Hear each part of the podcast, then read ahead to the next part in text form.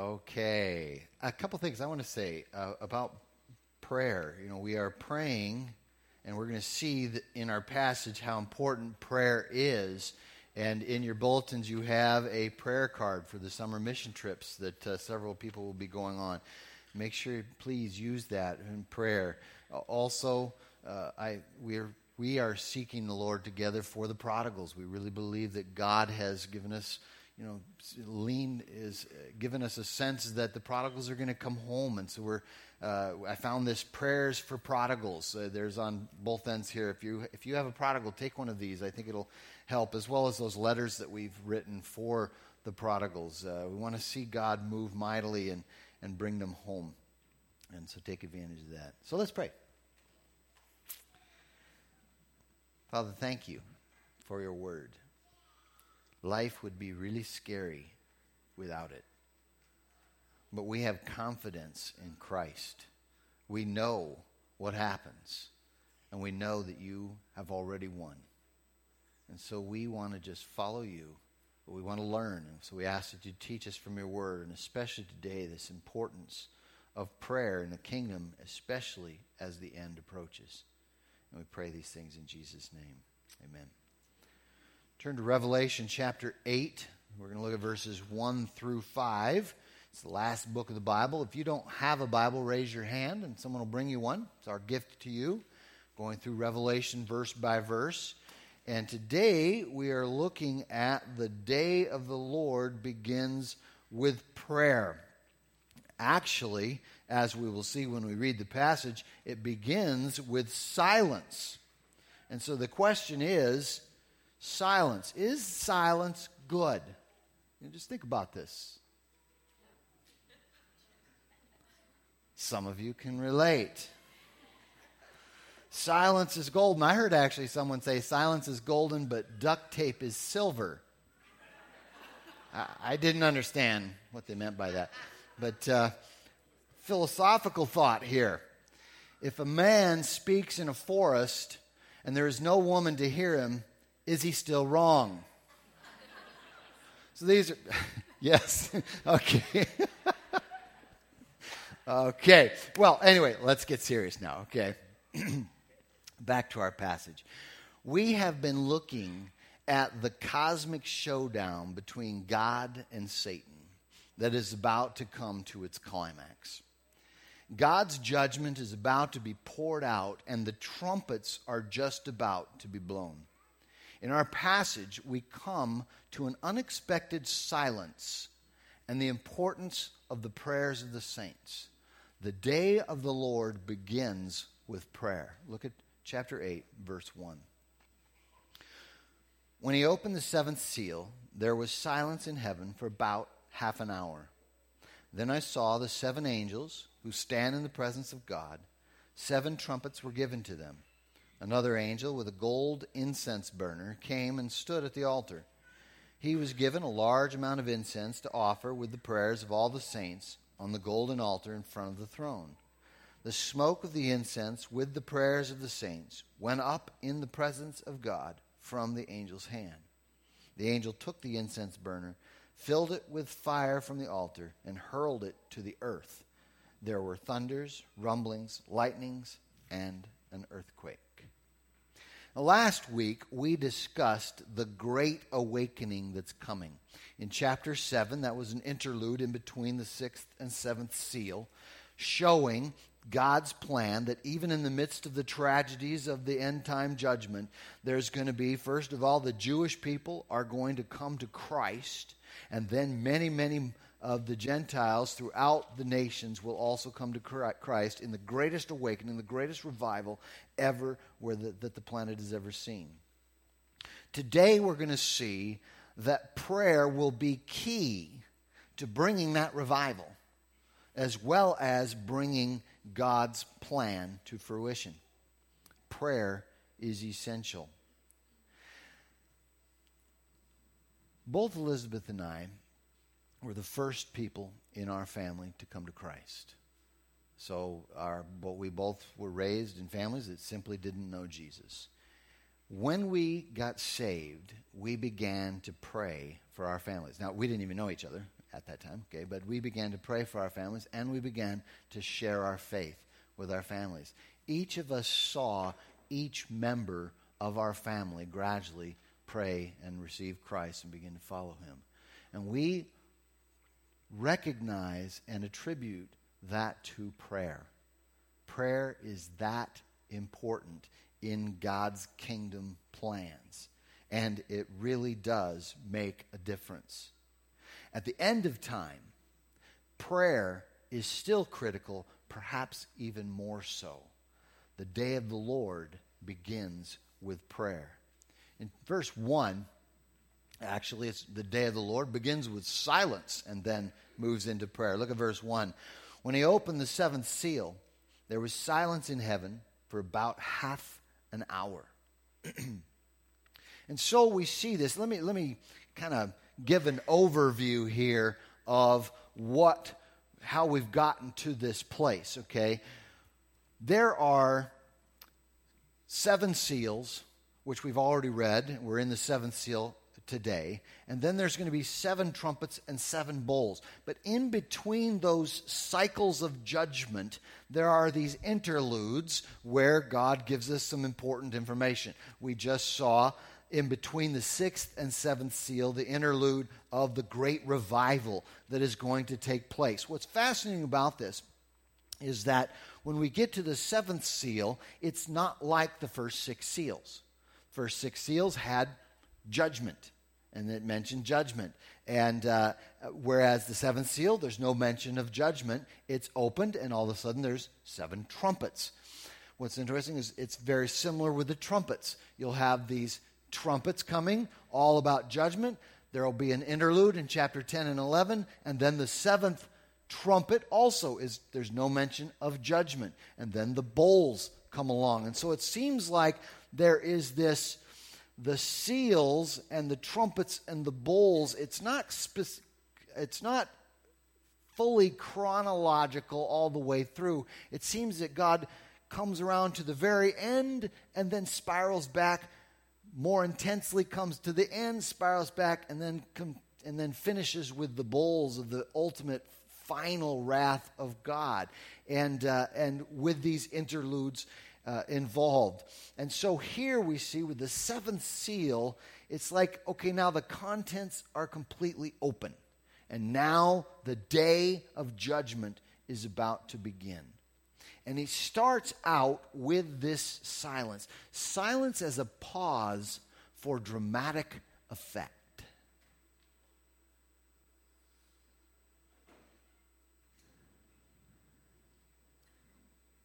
All right, that sounds good. Okay, but you get the point. Okay. Silence is a pause for dramatic offense because silence often accompanies judgment in the Bible. We see this in Zephaniah 1:7, in Habakkuk 2:20, in Zechariah 2:13. In my study notes of my Bible, it brings out an important point here. Let me just read it. When the 7th seal is lifted, the scroll is finally completely open. The half hour of silence in heaven echoes Zephaniah 1:7, which states, "Be silent in the presence of the Lord God, for the day of the Lord is near," indicating that the day of the Lord begins with the trumpets. And so he's setting us up, and that's the importance of the silence. But I also believe that silence gives room for the prayers of the saints to ascend. That's the context that we're going to see as it speaks of these prayers of the saints ascending up with the incense unto the Lord. Okay, so it gives time for that. So we see the importance of prayer. Prayer is critical to the plan of God. We'll see that when we come to verses 4 and 5. So the day of the Lord begins with silence, and then it mentions angels. Verses 2 through 3, we see that angels attend God's judgment and assist the saints. It says, "Then I saw the 7 angels who stand in the presence of God. 7 trumpets were given to them. Another angel with a gold incense burner came and stood at the altar. he was given a large amount of incense to offer with the prayers of all the saints on the gold altar in front of the throne. And so angels are involved. We see angels a lot in the Bible, don't we?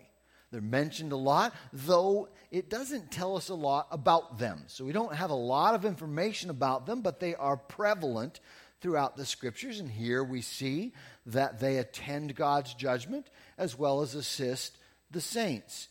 We saw last week that the angels participate in the great cosmic battle between God and Satan. Remember when we looked at Daniel chapter 12 and we saw that cosmic battle taking place in the heavenlies with the angels and the demons. Very similar to, as I mentioned before, that This Present Darkness from Frank Peretti. That kind of idea is actually happening in the spiritual realm.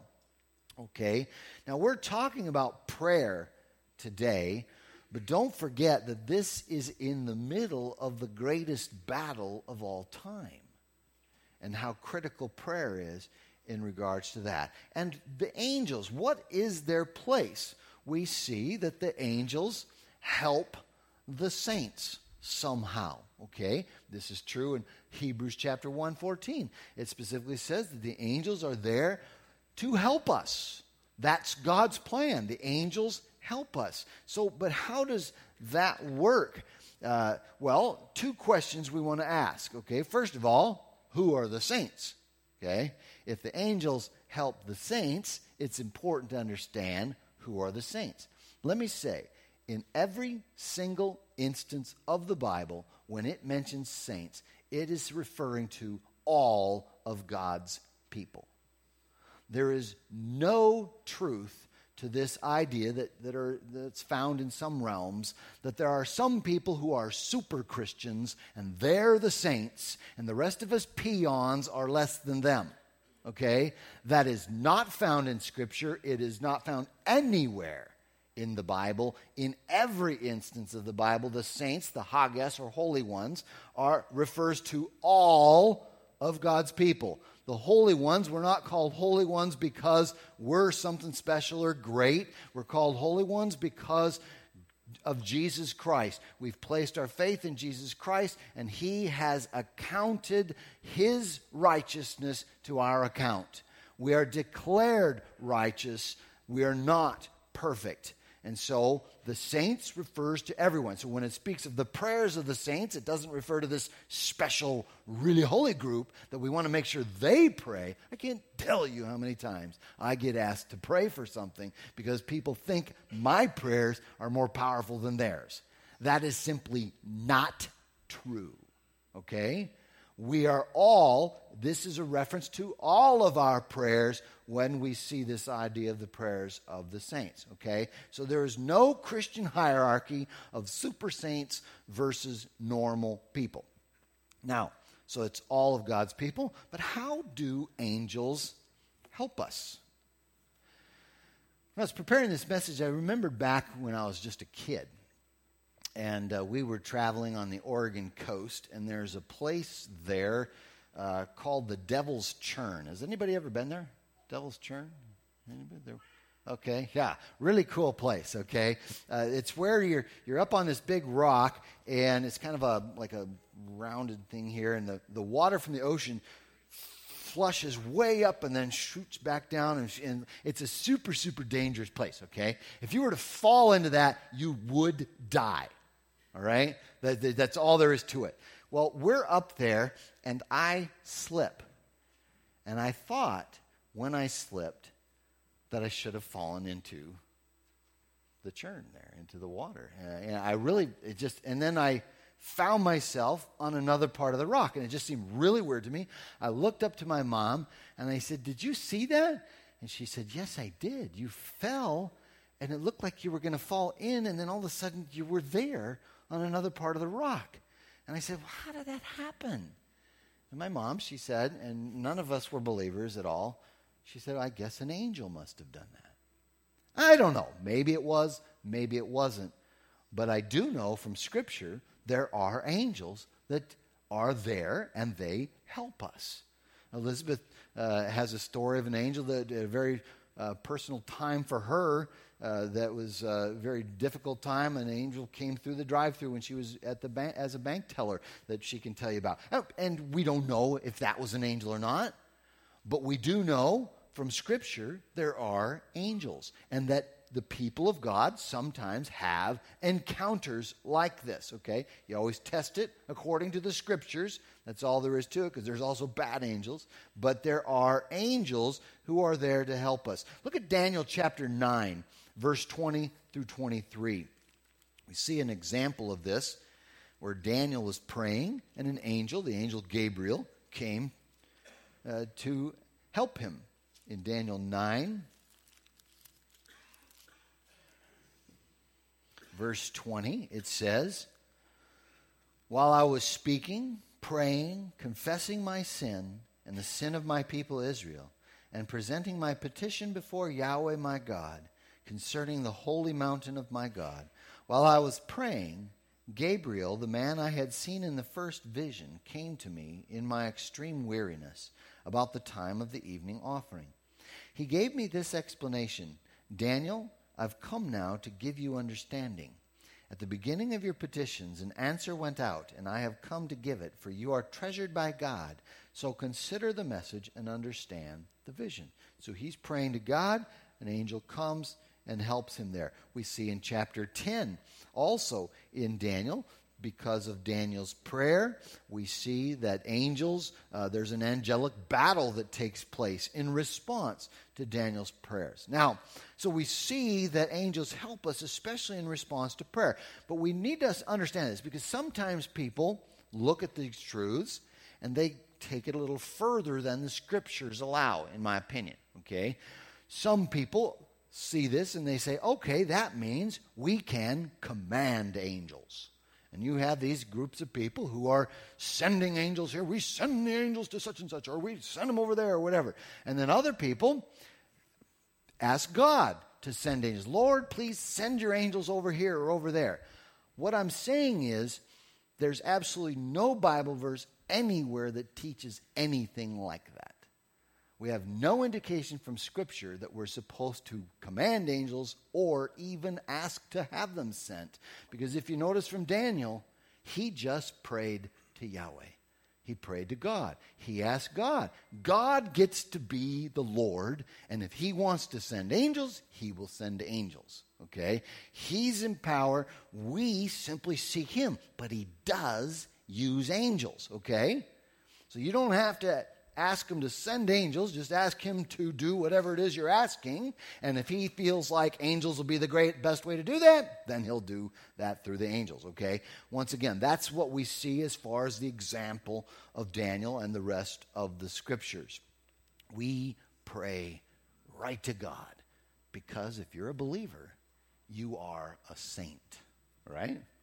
So you can go say to somebody this today, maybe at lunch or whatever, you know, that I'm Saint so-and-so, okay? It is true if you are a believer. All right, now let's get to verses 4 and 5, because this is where prayer comes in here, okay? Powerful prayer initiates God's judgment. He says, "The smoke of the incense with the prayers of the saints went up in the presence of God from the angel's hand. The angel took the incense burner, filled it with fire from the altar, and hurled it to the earth. There were thunders, rumblings, lightnings, and an earthquake." So powerful prayer initiates God's judgment. Paige Patterson, in his commentary, makes this note. He says, "The emphasis here not only grasps the approachability of the unapproachable, transcendent, and holy God, but also hints at the effectiveness of prayer. The effective, fervent prayer of a righteous man avails much," James 5:16. Prayer is the God-ordained conduit through which he has determined to channel his sovereign power and response to the concerns of the saints. This effectiveness of prayer becomes apparent in the judgment that follows. God's plan is to work through our prayers, prayers in conjunction with his will. And so we see this powerful prayer. I want you to turn to James chapter 5. Patterson quoted James 5, verse 16, but I want you to see it in the whole context. Look at James 5, 16 through 18. An important passage on prayer. Some wonderful things that we can learn from it. He says, therefore, confess your sins to one another and pray for one another so that you may be healed. The intense prayer of the righteous is very powerful. Elijah was a man with a nature like ours, yet he prayed earnestly that it would not rain, and for 3 years and 6 months it did not rain on the land. Then he prayed again, and the sky gave rain, and the land produced its fruit. Now here we see in the context of confessing our sins to one another and praying for each other that there's healing that can take place. It says the intense prayer of the righteous is very powerful. And then it gives an example. And the example is Elijah. Okay, Elijah. But notice what he says here. Elijah was a man with a nature like ours. The NIV, I think, says something like Elijah was a man just like us. He's not a superhero. He's not a super saint. He's just like you. No different. Just like he prayed, you can pray. That's the point he's making in this passage in James. Just like you, he prayed and it didn't rain for 3.5 years. That's powerful prayer. Some of the people were not very happy with that. Okay, and then he prayed again and it rained, okay? Now, we need to understand how important this is. But with this, and it's very important, okay, so with this prayer, powerful prayer is in response to God's leading.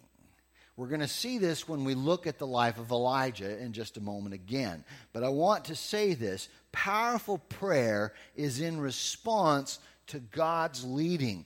We do not try to get God in on our plan. We seek to discover what his plan is and pray in accordance with that. And that's when we see the awesome power of God. We don't try to get God in on our plan. We seek to get in on his plan. Two different people sent me an email this week, and I found it quite curious. It was about this, apparently this actually happened. I looked up the news account, and it took place, where a pastor in Zimbabwe was attempting to walk on water to show his congregation how Jesus did it, and he ended up getting eaten by an alligator. Yeah, two different people sent me that email. Anyway, okay, but I think it is an illustration of us trying to do something and make God get in on it rather than listening. I don't think he heard right. Right? Okay. Okay. Now, let me show you the example of Elijah. Look at 1 Kings chapter 18, verses 36 and 37. 1 Kings, in the context, Elijah is now challenging the prophets of Baal. He's up at Mount Carmel. By the way, if you're interested, we should be getting a brochure pretty soon for our trip to Israel, and we'll go to Mount Carmel, right where this actually happened. And Mount Carmel, Elijah is challenging the false gods of Baal and their followers. And basically the contest was, you build an altar, I'll build an altar, you call out to your God to bring down fire to burn up the sacrifice, and then I'll call down to Yahweh to burn up the sacrifice. He let them go first, nothing happened. He actually makes fun of them in the passage. And then at our point here, we see that 1 Kings 18, verse 36, where Elijah takes his turn. It says, at the time for offering the evening sacrifice, Elijah the prophet approached the altar and said, Lord God of Abraham, Isaac, and Israel, today let it be known that you are God in Israel, and I am your servant, and that at your word I have done all these things. Answer me, Lord, Answer me so that this people will know that you, Yahweh, are God and that you have turned their hearts back. Now he's using, this is a power encounter, but notice what he says, this phrase here at the end of verse 36. And that at your word I have done all these things. Elijah didn't come up with this idea. He didn't say, hey, God, I'm going to go do this, and since I have enough faith, you have to come through and perform this. Elijah heard from God first. Then he simply responded and did it, and he saw the incredible, powerful move of God. That's what we see in the Scriptures. Not a bunch of lone rangers who think there's something hot and they go ahead and do something and expect God to come through. No, these are people who are seeking God, not trying to get him in on their plan, but getting in on his plan, hearing his voice. Okay? I want you to turn to another passage that will bring this out as well. In 1 John chapter 5, verse 14. In my opinion, a very critical passage for understanding real biblical prayer. 1 John 5:14, he states, now this is the confidence we have before him. Whenever we ask anything according to his will, he hears us. And if we know that he hears whatever we ask, we know that we have what we have asked him for. So, notice, if we know that he hears whatever we ask, we know that we have what we ask for him. We like that part, right? But notice it's in the context, whenever you ask for anything according to his will. He's the Lord. We want to get in on his plan. What is his will? When we discover his will and we pray in line with that, that's when we're going to see the awesome move of God and the power of God. This is very similar to a couple other passages in Scripture that sometimes Christians confuse. For instance, John 14:13, where it states, Jesus says, if you ask for anything in my name, I will do it. We, in our Western way of thinking, we say, oh, well, that means all I have to do is tack on at the end of my prayer, in the name of Jesus, and then I get it, right? So whatever you want, I want $1,000,000. In the name of Jesus, okay, or whatever. But that's not at all what he was saying, okay? That's not, in that time, in that culture, they would have never even thought that. In the name of Jesus meant in his lordship. He's the Lord. He's in control. It meant the same exact thing that the First John passage is saying, in accordance to his will. Another passage in John 15:7, he says, if you abide in me and I abide in you, ask for anything that you have, and it will be done to you, okay? That also has been misconstrued, thinking, okay, I just have to have a relationship with him, and then I get to ask, and if I have faith, then I get whatever I want. But that's not at all what it was saying. To abide in him meant to abide in him in the relationship of him being Lord and our being the follower. It meant because they all end with the same phrase, and if we know that he hears whatever we ask, we know that we have what we ask for him. So they're all saying the same thing, but 1 John 5 is the clearest for us Westerners. Whenever we ask anything according to his will, he hears us. So we don't try to get God in on our plan. We seek to listen to him and get in on his plan. Then we see incredible, powerful things take place. Watchman Nee said this, God will only back and bless what he initiates. Peter Lord gives us some help in this idea of hearing God. This is a great book if you want to learn how to hear the voice of the Lord. It's called Hearing God by Peter Lord. And in this, he makes a statement. I want you to listen to this. He says, have you ever wondered why most people pray for only 5 minutes, repeat everything twice, and then feel like the prayer time lasted for 30 minutes? Have you ever wondered why so few people spend any time in prayer at all? Have you ever thought of the fact that most religious schools do not offer a course in prayer? Yet it was the only thing the disciples asked Jesus to teach them, and he did, by example and instruction. The basic answer to all these questions is that when prayer is a one-way conversation, it is a very dull and boring experience. And that is exactly what prayer is to most people. Do you talk very long on the telephone when you're not sure there's somebody on the other end? Of course not. You need to hear the other person's voice to have a meaningful conversation. So too is prayer transformed when it moves from a monologue to a dialogue. When you listen to God speak after you have spoken, or when you listen to him speak before you utter a word, it's about the relationship.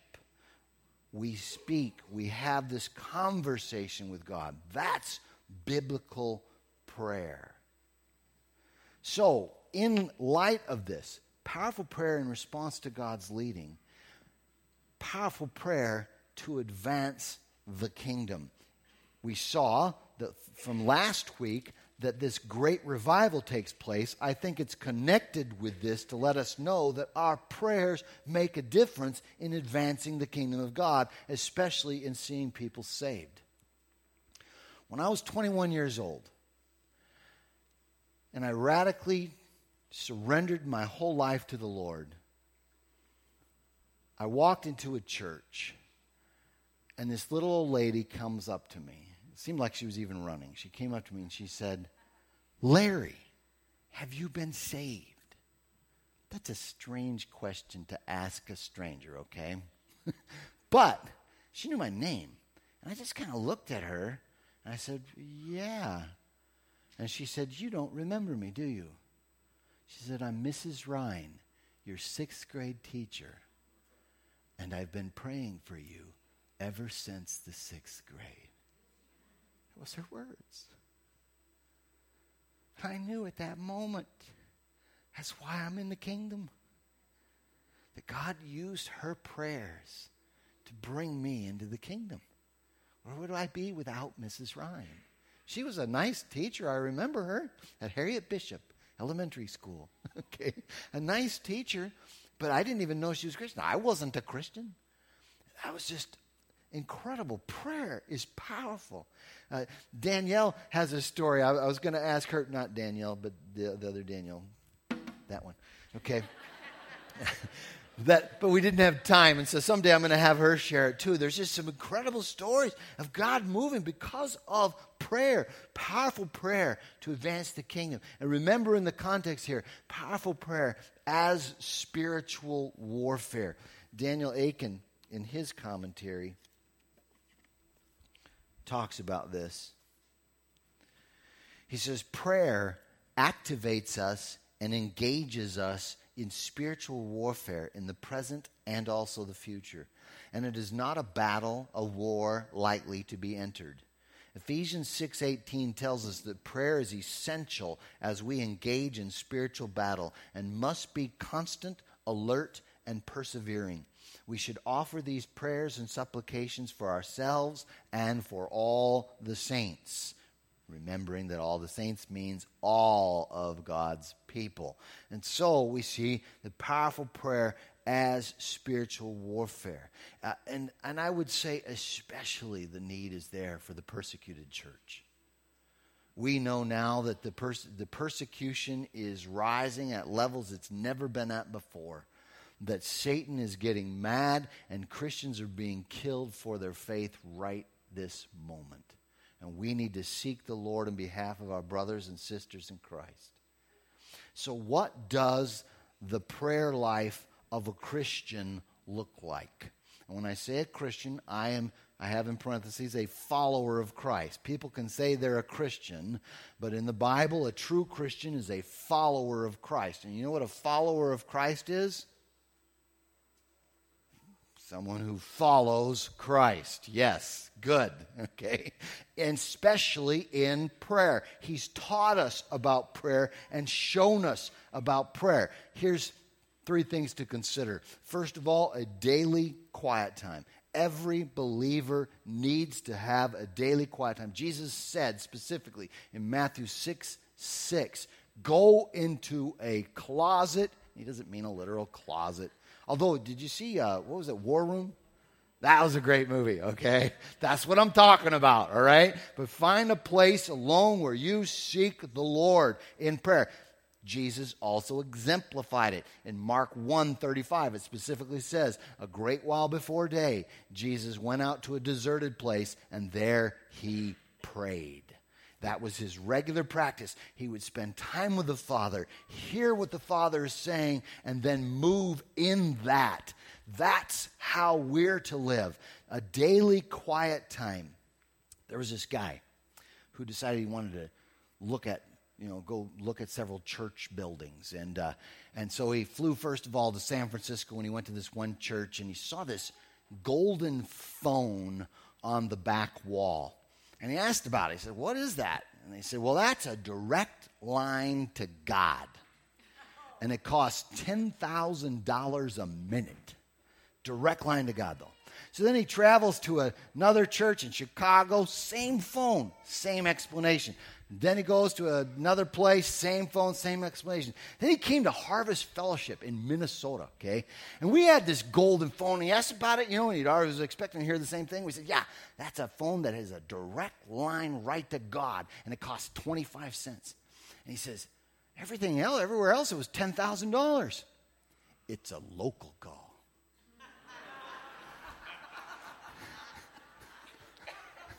I love Minnesota, right? No, listen here, okay? It's a local call wherever you are, and it doesn't even cost 25 cents, right? Okay, so that daily quiet time, how important that is. In the Bible, we see this idea of continuous prayer in 1 Thessalonians 5:17. Pray continuously. You're thinking, how do you do that? How can you be praying continuously? Well, I have here continuous prayer while practicing the presence of God. Let me ask you a question. I want you to be honest, okay? How many of you, at least at times, talk to yourself? Okay. How many of you answer? I'm just kidding. Okay. You talk to yourself, right? Well, why not talk to God? He's everywhere. That's good theology, right? So no matter where you go, he's right there with you. Why not, instead of talking to yourself, talk to him? He will listen. And sometimes talk back. And so we want to practice that presence, recognizing he's everywhere I go. I can talk to him no matter what. No matter where I've been even, I can talk to my God. So continuous prayer while practicing the presence of God. And then third, corporate prayer. Matthew 18:19-20. That where two or three are gathered, I am surely in their midst. That doesn't mean he doesn't hear the private prayer. He's already told us to do that. But he is saying there's something special about when God's people gather together specifically to seek the Lord. Corporate prayer. Our church, we follow the Acts 20:20 model, which is basically we gather together in the large group on Sunday mornings, but we also gather together in the small groups from house to house throughout the week. And in those, we are seeking the Lord in behalf of each other. It's that very, very vital that we're a part of this, that we see the importance of corporate prayer and how powerful it can be. Okay, so that's what the prayer life of a Christian looks like. Our passage ends with this interesting phrase. The rumblings, there were thunders, rumblings, lightning, and an earthquake. We see this passage as well several times throughout the book of Revelation, this phrase in chapter 11:19, 16:18, and 19:6. What I believe it's indicating here is the power of God and that it is certain that God wins. Because in each of these instances, it brings us right to the end and then circles around, brings us right to the end, rumblings and thunder and stuff right to the end. We see that at the very end of each of these sections here. And so I think he's saying that we can be certain that God wins. In fact, God has already won. Okay? But there is a real battle we face and will face in the end. Let me read something from Essential Spiritual Warfare by Scott Moreau. Gives a great illustration. He says, at the turn of the century, during British colonial rule in India, a government administrator was traveling in the jungle south of Calcutta. While approaching a small government house, they were to stay in, a servant bolted out of the house, white as a sheet. He had found a 20-foot-long python curled around a piece of furniture. A full-grown python is deadly and powerful and can swallow a deer or a pig whole. The men locked the python inside and checked their ammunition. They had one bullet that was strong enough to kill a snake of this size, and only if it was a direct hit to the head. Taking careful aim, the administrator shot the python right in the head. But rather than dying, the python became crazed, thrashing about violently, smashing furniture, knocking out lights, and demolishing the interior of the small house. Finally, after an hour and a half of this, the snake died. What a vivid picture of the spiritual battle we face. God dealt Satan a crushing blow through Jesus' death on the cross. We could say that we are now living in that 1.5 hours, as it were, and Satan is thrashing about in evil destruction. But the fatal blow has been struck. On the cross, the Son of God won the ultimate battle over evil and death, the cross and the resurrection. Now, in the very end of time, the final thrashing of Satan will be the worst, but he is a defeated foe. Our part is not to worry about our toenails or gardens or golf games. It is to find out our part in advancing the kingdom, especially through prayer. Let's pray.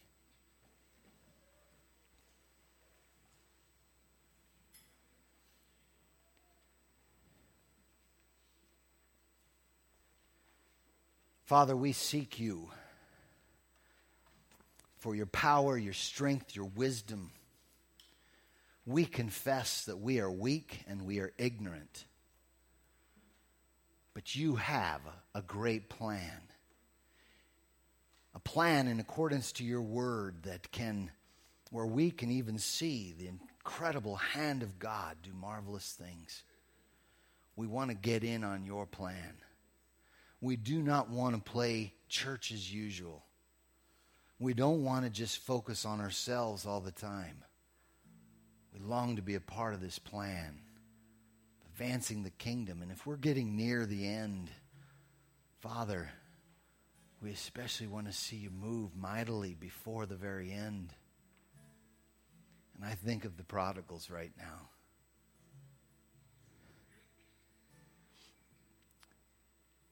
Each of us knows someone who is strayed away. They're living in sin. They're not following you at all.